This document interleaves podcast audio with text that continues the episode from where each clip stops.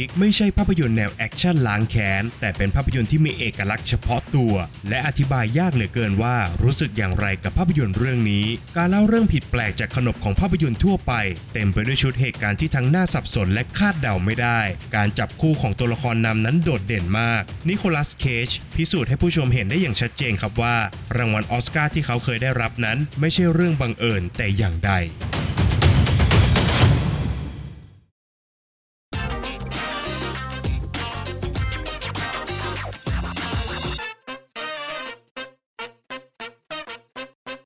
สวัสดีครับ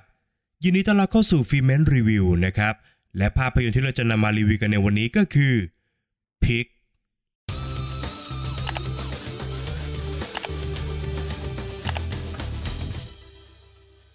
ร็อบชายหนุ่มรักสันโดษที่ใช้ชีวิตอยู่กลางป่ากับหมูที่เขาเลี้ยงเอาไว้นะครับ แต่แล้ววันหนึ่งหมูของร็อบกลับถูกกลุ่มโจรปริศนาขโมยไปร็อบจึงต้องออกเดินทางและก็ทำทุกอย่างเพื่อชิงตัวหมูของเขาคืนมา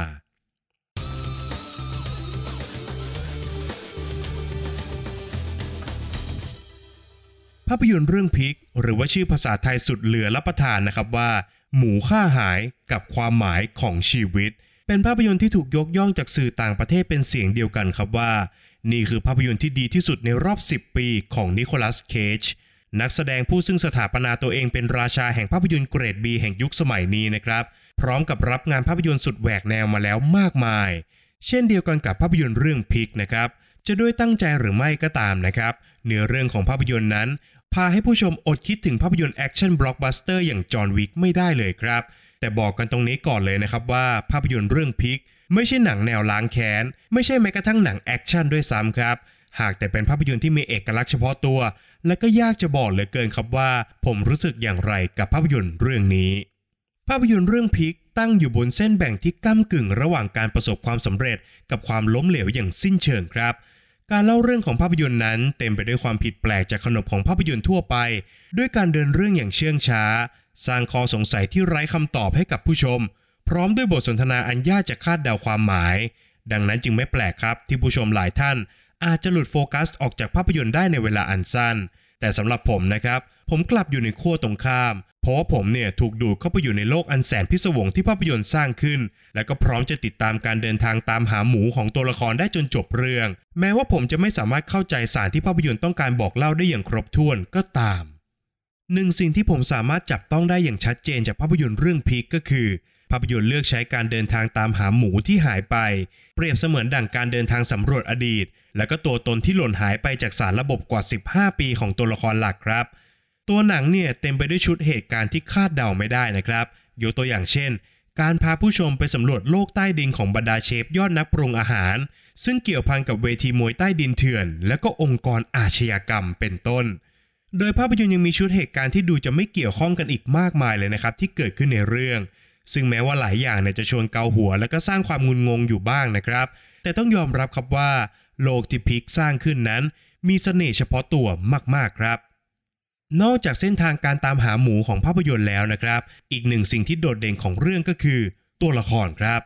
เริ่มตั้งแต่ตัวละครเอกอย่างร็อบชายวัยชราที่ตัดขาดจากโลกภายนอก และก็เลือกจะใช้ชีวิตอยู่กลางป่าเพียงลำพังนะครับ แต่ภาพยนตร์ก็แสดงให้เราเห็นนะครับว่าร็อบเป็นคนที่ฉลาดหลักแหลมมากๆ เขามีวิธีคิดที่ไม่เหมือนใคร เต็มไปด้วยมุมมองเชิงปรัชญา อีกทั้งยังเต็มไปด้วยอดีตที่ลึกลับ และก็น่าค้นหามากๆ แต่ในขณะเดียวกันครับก็สามารถสัมผัสได้ถึงความโกรธแค้นที่ซ่อนอยู่ภายในใจของเขา เช่นกัน เรื่องราวของรอบนั้นสามารถเทียบเคียงกับเส้นทางชีวิตของนักแสดงนำอย่างนิโคลัสเคจได้อย่างไกลๆครับ เมื่อตัวหนังเนี่ยเล่าครับว่าเขาเคยเป็นสุดยอดฝีมือในอดีต และก็เลือกจะหันหลังให้กับระบอบทุนนิยม เพื่อไปใช้ชีวิตอย่างสันโดษเพียงลำพัง ก่อนที่ภาพยนตร์จะมอบพื้นที่ให้กับตัวละครอย่างร็อบได้แสดงฝีมือที่แท้จริงของเขาออกมาในช่วงท้ายเรื่อง คล้ายกันกับนิโคลัสเคจที่ได้ปล่อยของทางการแสดงอย่างเต็มที่ให้กับภาพยนตร์เรื่องนี้ หลังจากที่หลุดออกจากระบอบสตูดิโอทั้งที่เคยแสดงภาพยนตร์บล็อกบัสเตอร์ชื่อดังมาแล้วมากมายนั่นเองครับ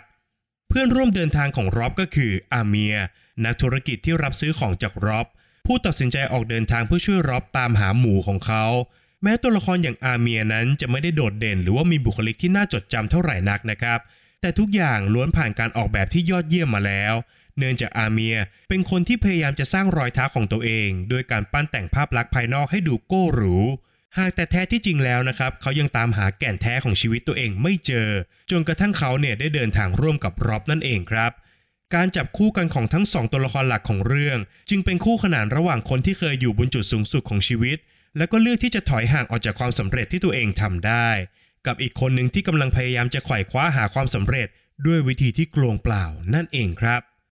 อย่างที่ได้เกริ่นไว้ข้างต้นนะครับว่าภาพยนตร์เรื่อง Pig ไม่ใช่หนังแนวแอคชั่นล้างแค้นนะครับ แต่วิธีการที่ภาพยนตร์เลือกจะสื่อสารผ่านการเดินทางตามหาหมูที่หายไปของตัวละคร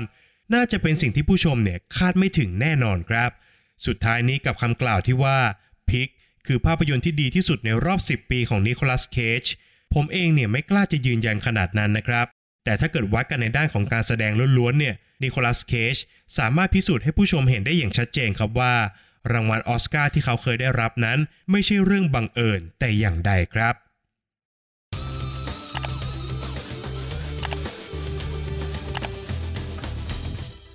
ประเด็นตกผลึกจากภาพยนตร์เรื่อง Pig ที่ผมจะชวนผู้ฟังทุกท่านมาคุยกันในวันนี้ก็คือ ความสำเร็จที่ได้มานั้นวัดจากมาตรฐานของใคร ฉากที่ผมชอบมากที่สุดของภาพยนตร์เรื่อง Pig ก็คือ ฉากที่ร็อบและก็อาเมียร์ เดินเข้าไปหาเบาะแสในภัตตาคารแห่งหนึ่งในเมืองพอร์ตแลนด์ครับ ที่นั่นนะครับเขาได้พบกับเดเร็ก อดีตลูกน้องเก่าของร็อบที่ถูกร็อบไล่ออกเมื่อ 15 ปีก่อน แต่ปัจจุบันเดเร็กก้าวขึ้นมาเป็นเชฟมือหนึ่งของร้านครับ เดเร็กไม่ยอมเผยเบาะแสให้กับร็อบพร้อมกับอ้างครับว่าพัตตาคารของเขาเต็มไปด้วยความคาดหวังจากผู้คน นักวิจารณ์ รวมถึงนักลงทุนของร้าน ก่อนที่ร็อบจะถามคำถามที่เรียบง่ายครับว่าคอนเซปต์ของร้านคืออะไร จากบทสนทนาดังกล่าวนะครับรอบขุดลึกลงไปถึงตัวตนของเดเร็กด้วยการย้อนความครับว่า การเป็นเชฟในพัตคารหรู ไม่เคยเป็นความฝันของเดเร็กเลย แม้ว่าทุกสิ่งที่เขาทำในวันนี้นั้นจะประสบความสำเร็จนะครับ ผู้คนที่มากินล้วนชอบอาหารที่เขาทำรวมถึงยังสามารถดื่มด่ำกับบรรยากาศของร้านได้อย่างทั่วหน้า แต่กลับเป็นตัวเดเร็กเองครับ ที่ตอบคำถามตัวเองไม่ได้ครับว่า เขาชอบทำอาหารเหล่านี้หรือไม่รอบปิดท้ายด้วยการเตือนสติของเดเร็กครับว่า ทุกอย่างที่อยู่รอบตัวของเดเร็กนั้น ไม่มีอะไรที่จริงแท้เลยครับ ทั้งคำพูดของนักวิจารณ์ ความเห็นของลูกค้า ไม่มีอะไรที่เป็นจริงเลยทั้งสิ้น แม้กระทั่งตัวตนของเดเร็กเองก็เช่นเดียวกันครับเดเร็กนั้นนำเอาความสำเร็จของตัวเอง ไปผูกติดกับความต้องการและก็ความคาดหวังของผู้อื่นมากจนเกินไป จนบางครั้งเขาก็ลืมคิดไปครับว่า ความสำเร็จที่เกิดขึ้นตรงหน้านั้น ไม่จริงแท้ เนื่องจากคนเหล่านั้นไม่ได้รู้จักตัวตนของเดเร็กเป็นการส่วนตัวด้วยซ้ำ แต่เดเร็กกลับคาดหวังให้พวกเขาอิ่มเอมกับอาหารที่ตัวเขาไม่ได้อยากทำให้ทุกคนดื่มด่ำกับพัตคารที่ไม่ได้เกิดจากความต้องการจริง ๆ ของเขา และก็หวังให้นักวิจารณ์ ชื่นชมกับเมนูอาหารที่ไม่ได้ถูกรังสรรค์จากหัวใจและก็ความฝันที่แท้จริงของเดเร็กเอง สิ่งที่ภาพยนตร์เรื่องพิกสื่อสารในฉากนี้ทรงพลังมากๆนะครับ มันเป็นการบอกกับผู้ชมทุกท่านครับว่า จงอย่าแค่ตื่นขึ้นมาเพื่อจะเสียตัวตนของเราไปทีละเล็กทีละน้อย เพื่อความสำเร็จในสายตาของผู้อื่น ฝากไว้ให้คิดกันนะครับ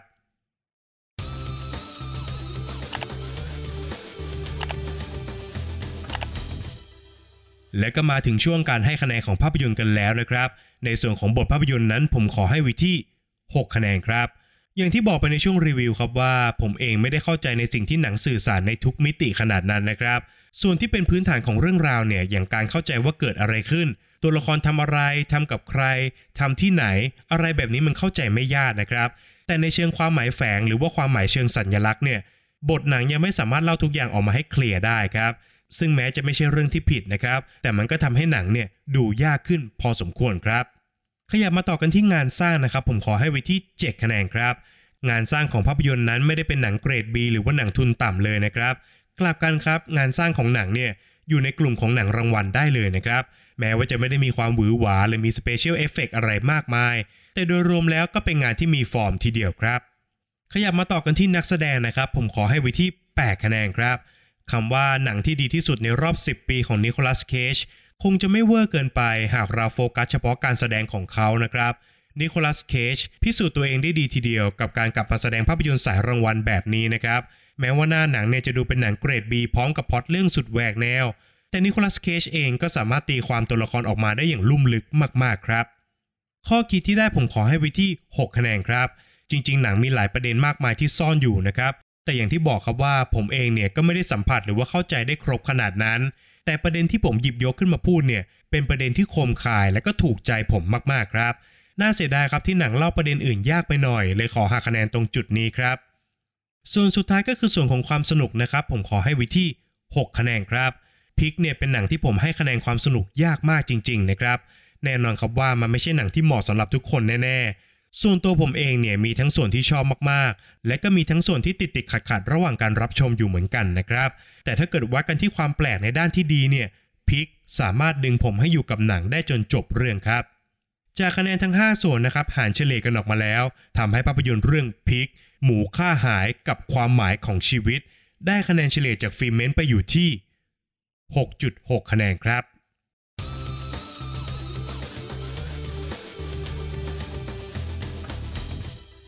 และนี่ก็คือทั้งหมดของฟิล์มเมนต์รีวิวในวันนี้สำหรับภาพยนตร์เรื่อง Pig หมูข้าหายกับความหมายของชีวิตนะครับ